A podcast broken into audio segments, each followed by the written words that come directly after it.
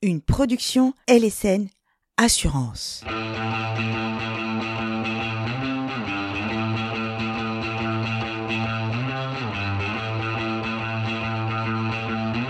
Infodiag, le seul podcast du diagnostic immobilier. Alors, comment ça marche? Un sujet, un expert, cinq questions pour expliquer, décortiquer et surtout comprendre. Une émission accessible à tous et pour tous.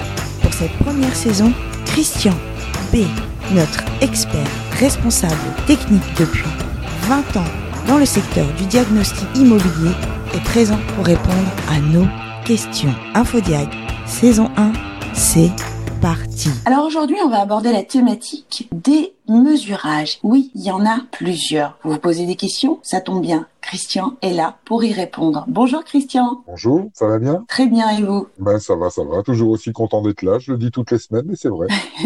Eh ben on va continuer alors. Première question. Comment les diagnostiqueurs calculent la surface d'un logement? Alors la surface se mesure en mètres carrés. Par contre, les choses qui sont prises en compte euh, dans le mesurage dépendent surtout de ce que veut faire le propriétaire du bien. C'est-à-dire que quelqu'un qui veut vendre son bien et qui est propriétaire d'un lot de copropriété, donc que ce soit en horizontal ou en vertical. Donc je rentrerai si vous voulez dans le détail de, de cette notion-là un peu plus tard si Oui. vous voulez. En tout cas, euh, quelqu'un qui est propriétaire d'un lot de copropriété doit faire réaliser ce qu'on appelle un mesurage loi Carrez, qui est un mesurage spécifique et qui est en fait la prise en compte de la surface de ce qui est clos et couvert quelle que soit la désignation du bien. C'est-à-dire que vous soyez propriétaire d'un logement ou que vous soyez propriétaire d'un commerce, par exemple, dans cette, dans une copropriété, vous aurez besoin de faire ce mesurage carré. Par contre, si vous êtes propriétaire d'un bien et que vous désirez le louer, à ce moment-là, il est nécessaire de faire faire ce qu'on appelle une surface habitable. Et ce mesurage est réalisé sur tous les logements et uniquement les logements. Par contre, tous les logements sont concernés. C'est-à-dire qu'une maison individuelle en location ou un appartement dans une copropriété devra avoir ce mesurage réalisé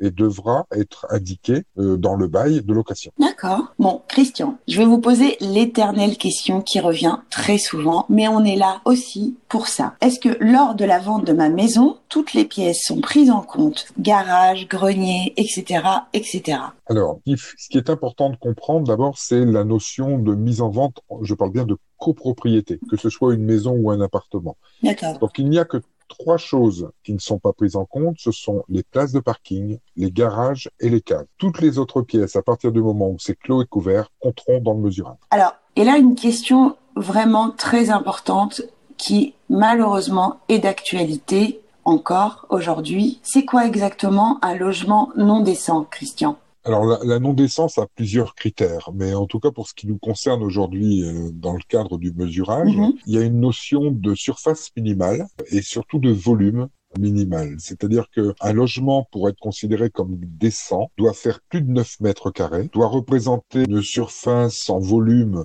à minima de 20 mètres cubes et euh, avoir une hauteur de plafond supérieure à 2 mètres 20. Voilà, ça, ce sont les critères de la décence du logement. C'est un critère d'ailleurs qui est facilement euh, euh, vérifiable dans une loi qui s'appelle la loi SRU, loi sur la solidarité et le renouvellement. On en parle assez souvent de cette euh, loi dans, nos- dans notre podcast. C'est vraiment une loi qui, qui assure la décence pour, pour, pour les personnes, en fait. Ah bah il y a énormément d'informations euh, dans cette loi qui c'est là où euh, euh, dans dans nos différentes discussions euh, que ce soit pour l'électricité, le gaz, euh, les surfaces, enfin il y existe des critères obligatoires, c'est-à-dire qu'il y a un minimum de confort, un minimum de de sécurité qui doivent être pris dans un logement pour qu'il soit considéré comme décent. Et un minimum de, de décence. Quatrième question, Christian. Ouais. Alors, j'ai décidé de quitter ma maison des années 60. Pour les auditeurs qui nous suivent, ils, sont au courant que j'habite une vieille maison. Et je vais acheter donc sur plan. Petite question. Pourquoi la surface achetée sur le plan et la surface réelle est différente Ou peut être différente? Alors tout simplement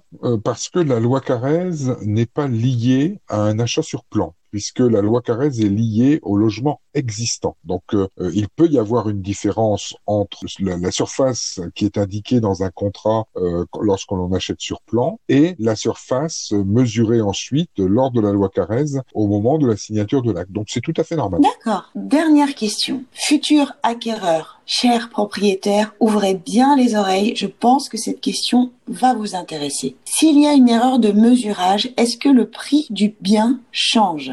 Alors, la, la réponse est dans l'immédiat non, puisque en général, lorsque vous vous apercevez euh, d'une erreur de mesurage, c'est après avoir acheté. Donc, obligatoirement, vous êtes déjà, déjà pardon, passé chez le notaire, et donc l'acte authentique est signé. Donc, la seule solution que vous avez, c'est de vous retourner contre le vendeur puisque vous avez une année après la signature de ce compromis euh, pour vous retourner contre le vendeur en cas d'erreur. Donc après, il faut se demander pourquoi il y a une erreur. Donc en général, c'est euh, comment le mesurage a été réalisé et euh, du fait d'une succession de jurisprudence incalculable, je dirais.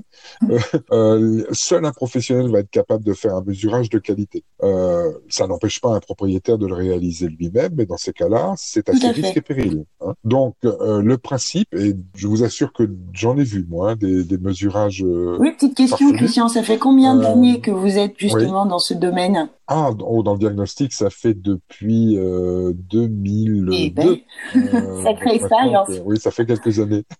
ça fait quelques années. Ce que moi, je, je, peux conseiller, en fait, ça va être de faire appel à un professionnel, euh, parce que au moins le professionnel connaît les tenants et les aboutissants, sait euh, ce qui est à prendre en compte et ce qui n'est pas à prendre en compte en fonction du mesurage euh, que vous recherchez. Donc je dirais le plus simple, c'est par exemple d'aller sur le site d'Exil, hein, mmh. tant qu'à faire, de repérer le cabinet le plus proche de chez vous et pourquoi pas d'appeler le cabinet pour avoir des informations sur justement le, les mesurages, que ce soit donc la surface habitable, la surface privative. Euh, vous aurez des informations, vous pourrez comprendre la différence entre l'un et l'autre, puisque comme je vous ai dit tout à l'heure, euh, on part de la même base de mesurage, mais chaque mesurage a ses particularités juridiques, et donc hormis le fait d'être un professionnel, il est vraiment difficile de savoir ce qui est à prendre en compte et ce qui n'est pas. D'accord. Et eh ben moi, j'ai choisi de faire confiance à Christian, qui est dans le diagnostic de depuis 2002, une sacrée expérience. Pour le mesurage, bien choisir son diagnostiqueur. Petit conseil, en passant,